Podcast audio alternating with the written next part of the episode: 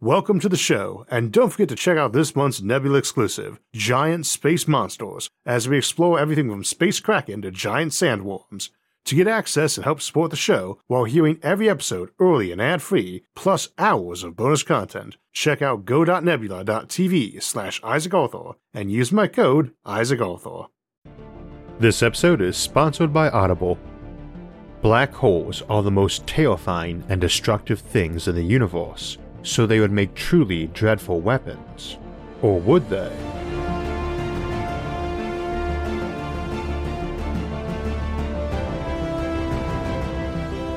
So today we are returning to the topic of black holes.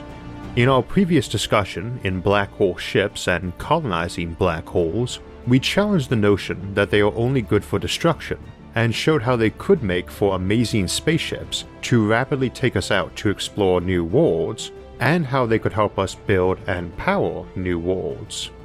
Yet while they have great value in those regards, they are indeed capable of immense destruction.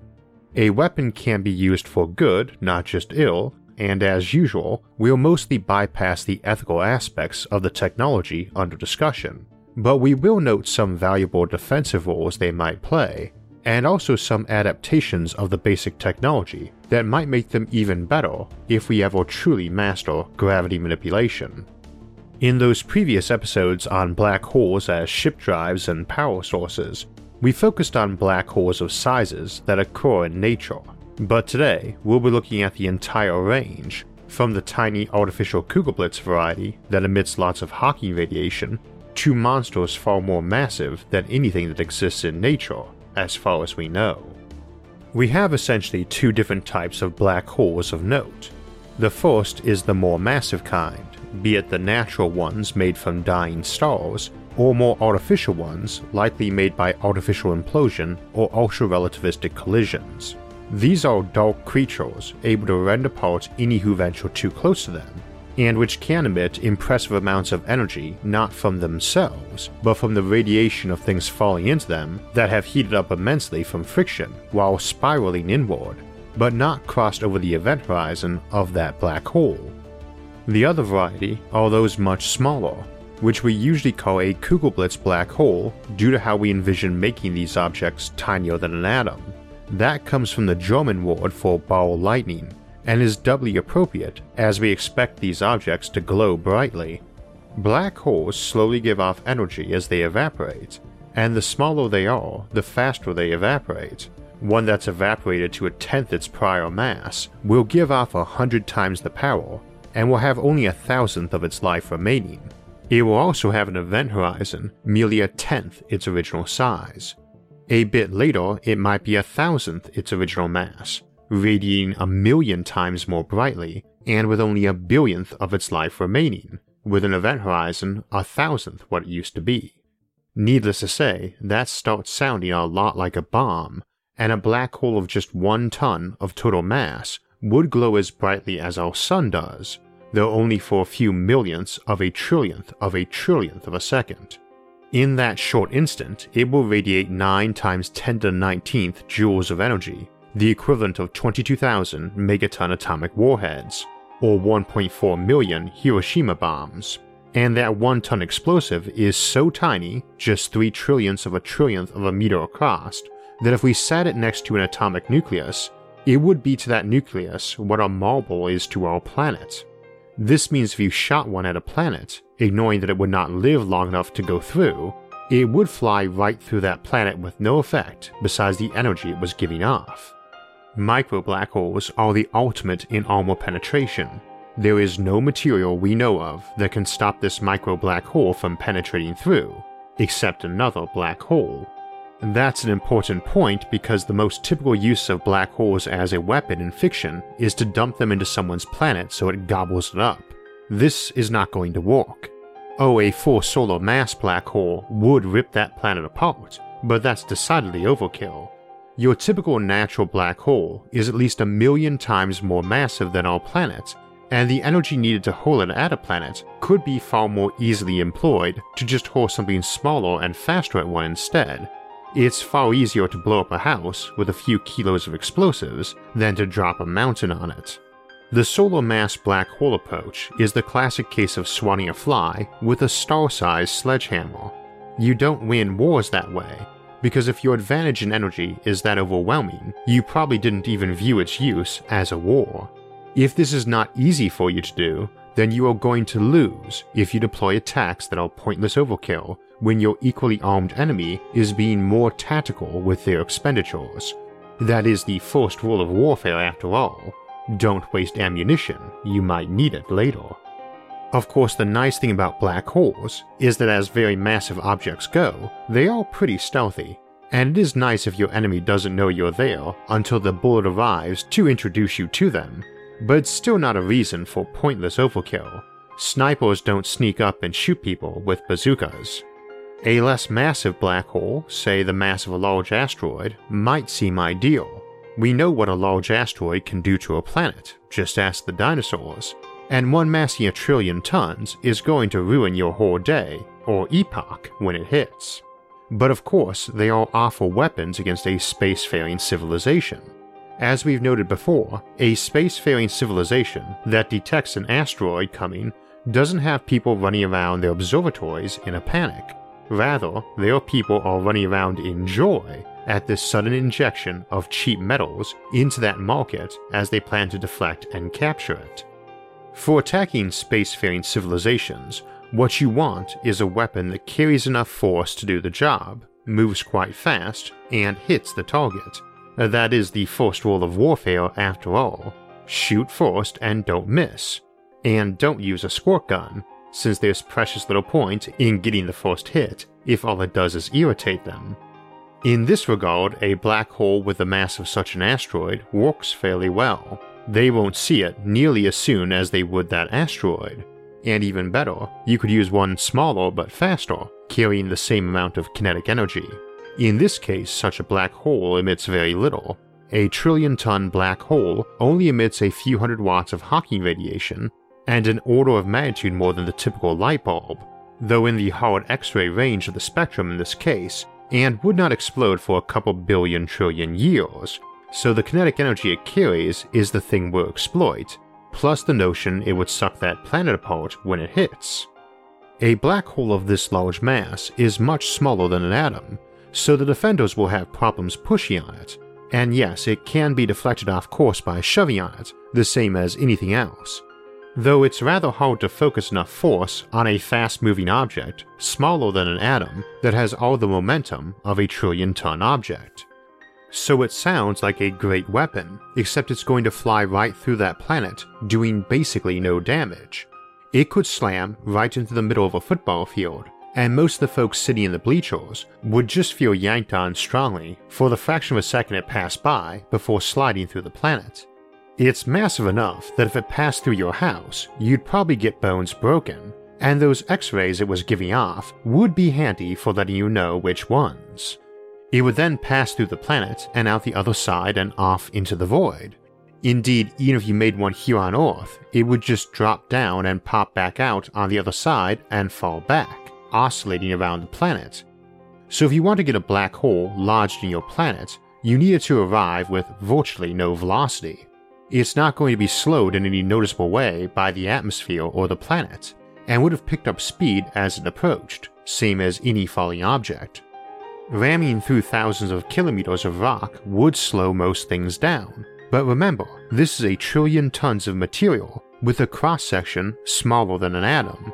The handful of particles it might absorb passing through will slow it down no more than hitting a sheet of tissue paper would slow down a large asteroid. Uh, who knows, our planet could already have had close contact with thousands of these black holes slamming rapidly through it in its history. We still haven't ruled out primordial black holes existing. We wouldn't really know about it because they wouldn't be sufficiently destructive for us to worry about it, and then they'd be gone. So it's actually very hard to damage something by just hitting it with a modestly massive micro black hole even one slow enough to repeatedly pass through a planet and slowly gain mass, and it will gain it faster and faster as its event horizon widens and its oscillation rate slows. But don't hold your breath waiting for the apocalypse, as it would take it many trillions of years to gobble up the planet.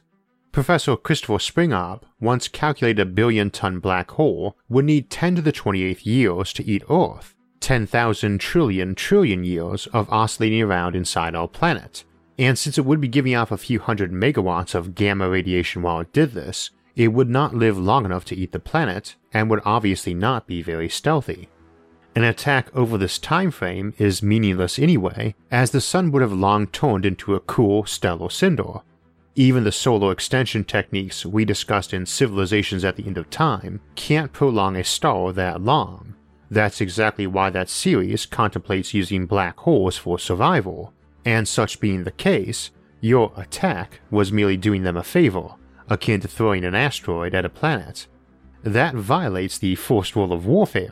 Don't give gifts to your enemies, and doesn't even get the Trojan horse caveat, since while it is easy to hide your troops inside a black hole, you can't deploy them from there, except as Hawking radiation.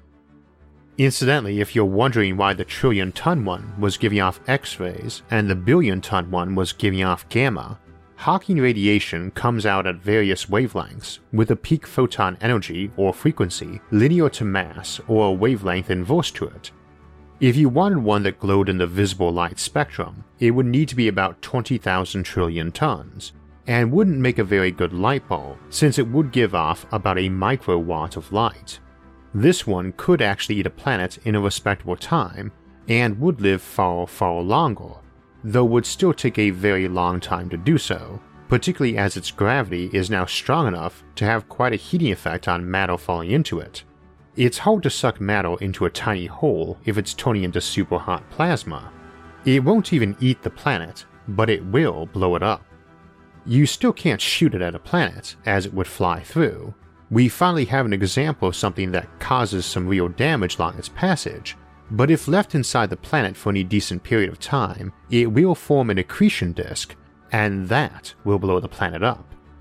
You've essentially ignited a small star around that black hole, and indeed, if you've seen our Making Suns episode, you know this is one of our tricks for creating artificial stars, though there we use far less mass. We keep it inside a shell so that the plasma can't escape, probably made of tungsten or similar, so the shell can be hot enough to emit light itself without melting. That brings us to magnetic containment. A black hole as a weapon would need to be stealthy on its approach, since it needs to come in slow, and that is a lot of mass, and space isn't really empty, so it will encounter gas as it approaches and start radiating. If you make an artificial black hole that's rotating, you could also use that magnetic field it would have to steer it, though that won't be stealthy.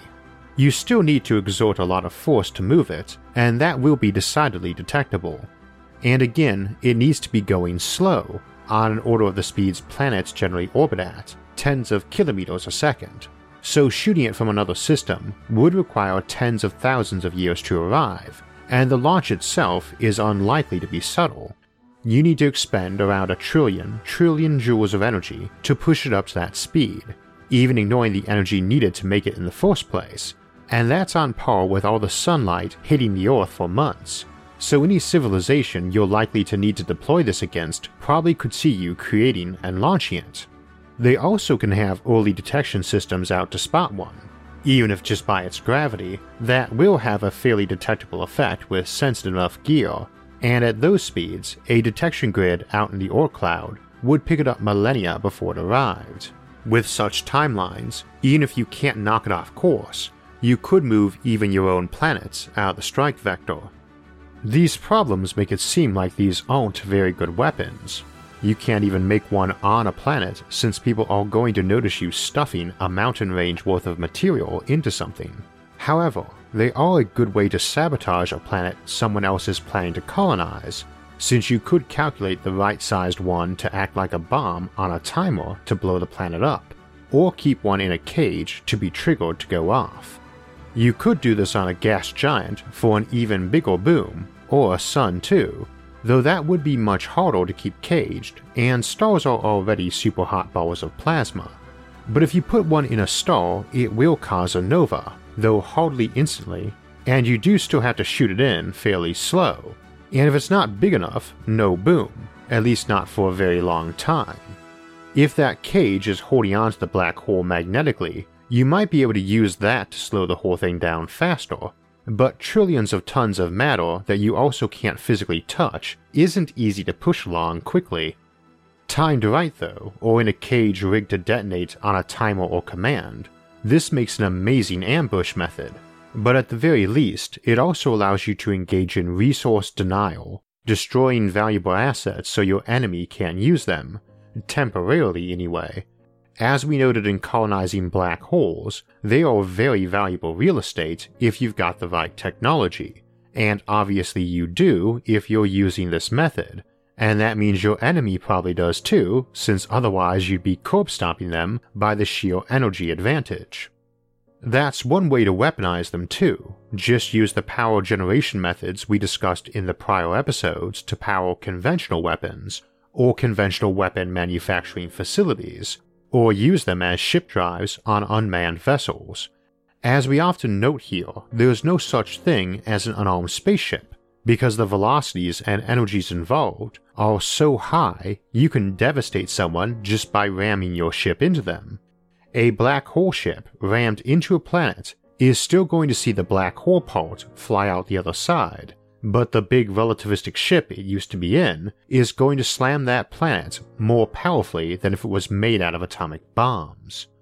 The need to make that ship huge to control the black hole is also likely to make the asteroid that wiped out the dinosaurs look like a pebble in comparison.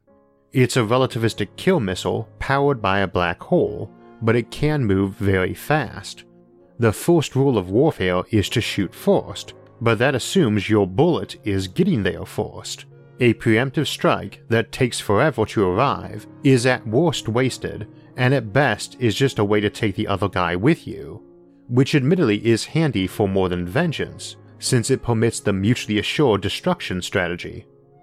Needless to say, such black holes also make for awesome landmines. If you built one into an asteroid or comet, caged, and had sensors and remotes on it, you could get quite the bang by letting the cage fail.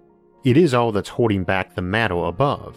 You're going to get a bang releasing a fair percentage of the mass energy of that object. We talked about using these asteroid mass black holes as centers of habitats, where they can provide both gravity and power, so if you've got them, you can easily colonize all those countless small icy bodies in the Oort clouds we think most stars would have. If those served as early warning and defense sites, they'd have a lot of power to run detection and weapons, and have a heck of a self destruct mechanism too. Space is big and empty, especially out so far from a star, but it's not that big or that empty. You set off a miniature nova, and it's got quite a blast radius, even by the standards of interstellar voids. Of course, if you've got a big natural black hole, you might not care if the enemy sees it coming, and you can move it very fast, using the quasar drive method we discussed in Fleet of Stars. And that's going to wreck any system it passes through. It's one attack, even a full blown Kardashev 2 civilization with a Dyson swarm is going to have to work hard to defeat, as it's carrying more mass than a normal solar system and is a big engine. There's no subtlety there, everyone in the galaxy is going to know you just lit one off, and since it's going to keep on trucking, you basically declared war on every system in the galaxy that is within several light years of the path of destruction it's following.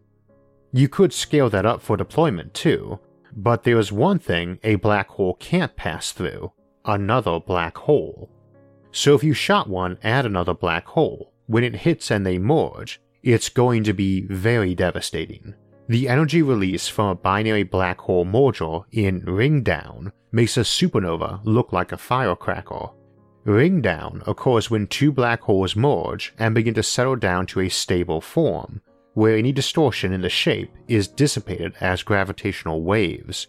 In the final fraction of a second, the black holes can reach extremely high velocity, and the gravitational wave amplitude reaches its peak. That sounds pedestrian until we look at an example. The large black hole pair GW150914 that LIGO picked up, each about 30 times more massive than our Sun, released so much energy in Ringdown that if it produced visible light we could detect, even though it was a billion light years away, it would have outshone our own full moon. It would literally have been brighter than all the light sources in the observable universe combined. Of course, that's also another way to weaponize smaller ones, which would normally fly right through a target, if you can precisely aim to intercept close enough to hit or ring down. So you could shoot two from opposite directions to collide at the center of a target, where the merged black hole would now sit stationary. Then you could send them in as fast as you want and quite stealthy, though that takes some precision targeting, and if you can pull that off, you could probably also send two that were coming from roughly the same direction that would intersect close enough to ring down, and that released gravity wave is going to be pretty nasty, even though the merged black hole will still fly out. Precision like that also strongly implies you've got the ability to make Kugelblitz black holes, and keep them fed too. Kugelblitzes are so small they're very hard to feed and don't live long, and the general notion of making one on a ship and shooting it at another ship, while appealing, wouldn't generally be a good approach. You're cramming a huge amount of focused energy into making one, instead of just shooting that same precision energy at the enemy target, and a lot of the energy will be lost en route to that target. A black hole is less a bomb than a big flare that burns brighter and brighter before dying off, and space being space, any such piece of ordnance is spending far more time crossing through areas where its radiation isn't doing much damage than near or in an enemy ship. You'd probably get more mileage if you just had a directed vent on the black hole you're probably powering your ship with, with some magnetic nozzle that lets you spray matter in as an accretion disk and blow that out as a beam at your enemy. However, if you can keep them fed, especially if you can refeed them their own energy by reflecting it back in, which would require gamma ray mirrors that we don't know how to make at the moment, then you've got bombs you can make in advance and store to fire at will, and potentially keep them caged while they fly to the target. So you could use very short lived ones, fired at relativistic velocities in cages, that would smash against an armored hull, and the black hole would slide right inside and evaporate, like a tank round and sabot, and we'll just call that a black hole sabot round. These would also be rather delicate devices, and effectively as dangerous as making and storing antimatter munitions, which you probably can do if you can make these too. Both have advantages and disadvantages. A black hole Sabot is the ultimate in armor penetration, since it will go right through the hull, while antimatter munitions get double the yield, since it's setting off an equal mass of normal matter, presumably the enemy ship's hull.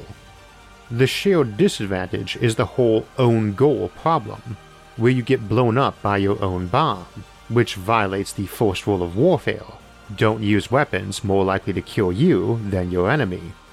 So the Black Hole Sabot is physically possible if dangerous, and would require some insane precision to make and store those Black Hole Sabots, not to mention a perfect gamma ray mirror, and I mean a perfect 100% reflective one.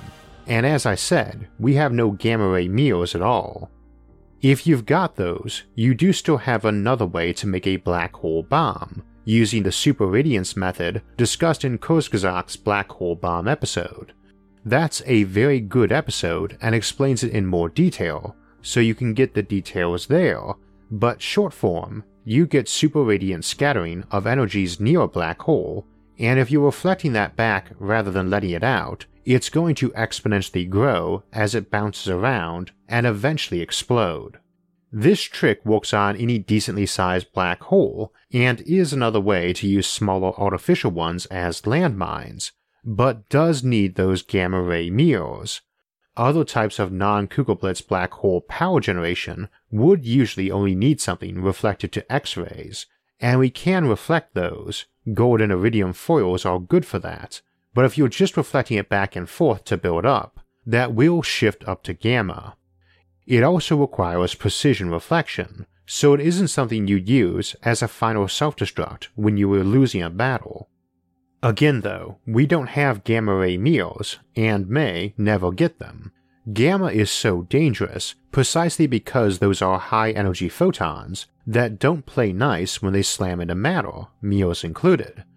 We never know what technologies might develop though, and since I'm actually writing this episode way back in April, the same day our Clark anti gravity episode came out, it's worth reminding that if you can engage in gravity manipulation, using some physics beyond our current understanding, you could also potentially make some amazing defensive shields this way too.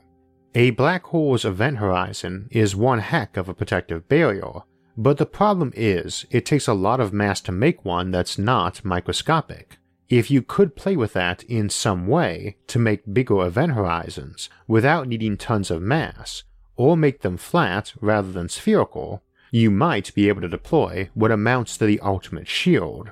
Of course, black holes have event horizons linear to their mass, so if we're talking about K3 civilizations, galactic empires, worried about enemy galaxies firing high energy beams their way, they might consider cramming a supermassive black hole together on a vector directly between you and them, especially if you've compacted your own galaxy down using the methods we discussed in Fleet of Stars, so you didn't need as much coverage. It's easier though to live near a giant black hole and just keep on the other side of it from your presumed enemy. However, and this is a note for anyone living around black holes, even smaller ones, it's hard to get a black hole to really hit things rather than slide through them, unless those things are also black holes. That still takes some impressive aim, for the small ones anyway, where you are trying to hit something atom sized or smaller inside a facility that obscures your view, but the really big ones are obviously pretty easy to aim at, and as we mentioned earlier, black hole mergers are nothing you want to be near when they happen. There's many other ways to use them, some of course would be less effective than other weapon types, and others are more secondary. For instance, as mentioned in other episodes, Normal black holes are a very good way to change the direction of a spaceship significantly and cheaply, so a fleet engaged in century long interstellar conflict could use one to come at an enemy from an unexpected angle by swinging around one and coming out at an unpredictable vector.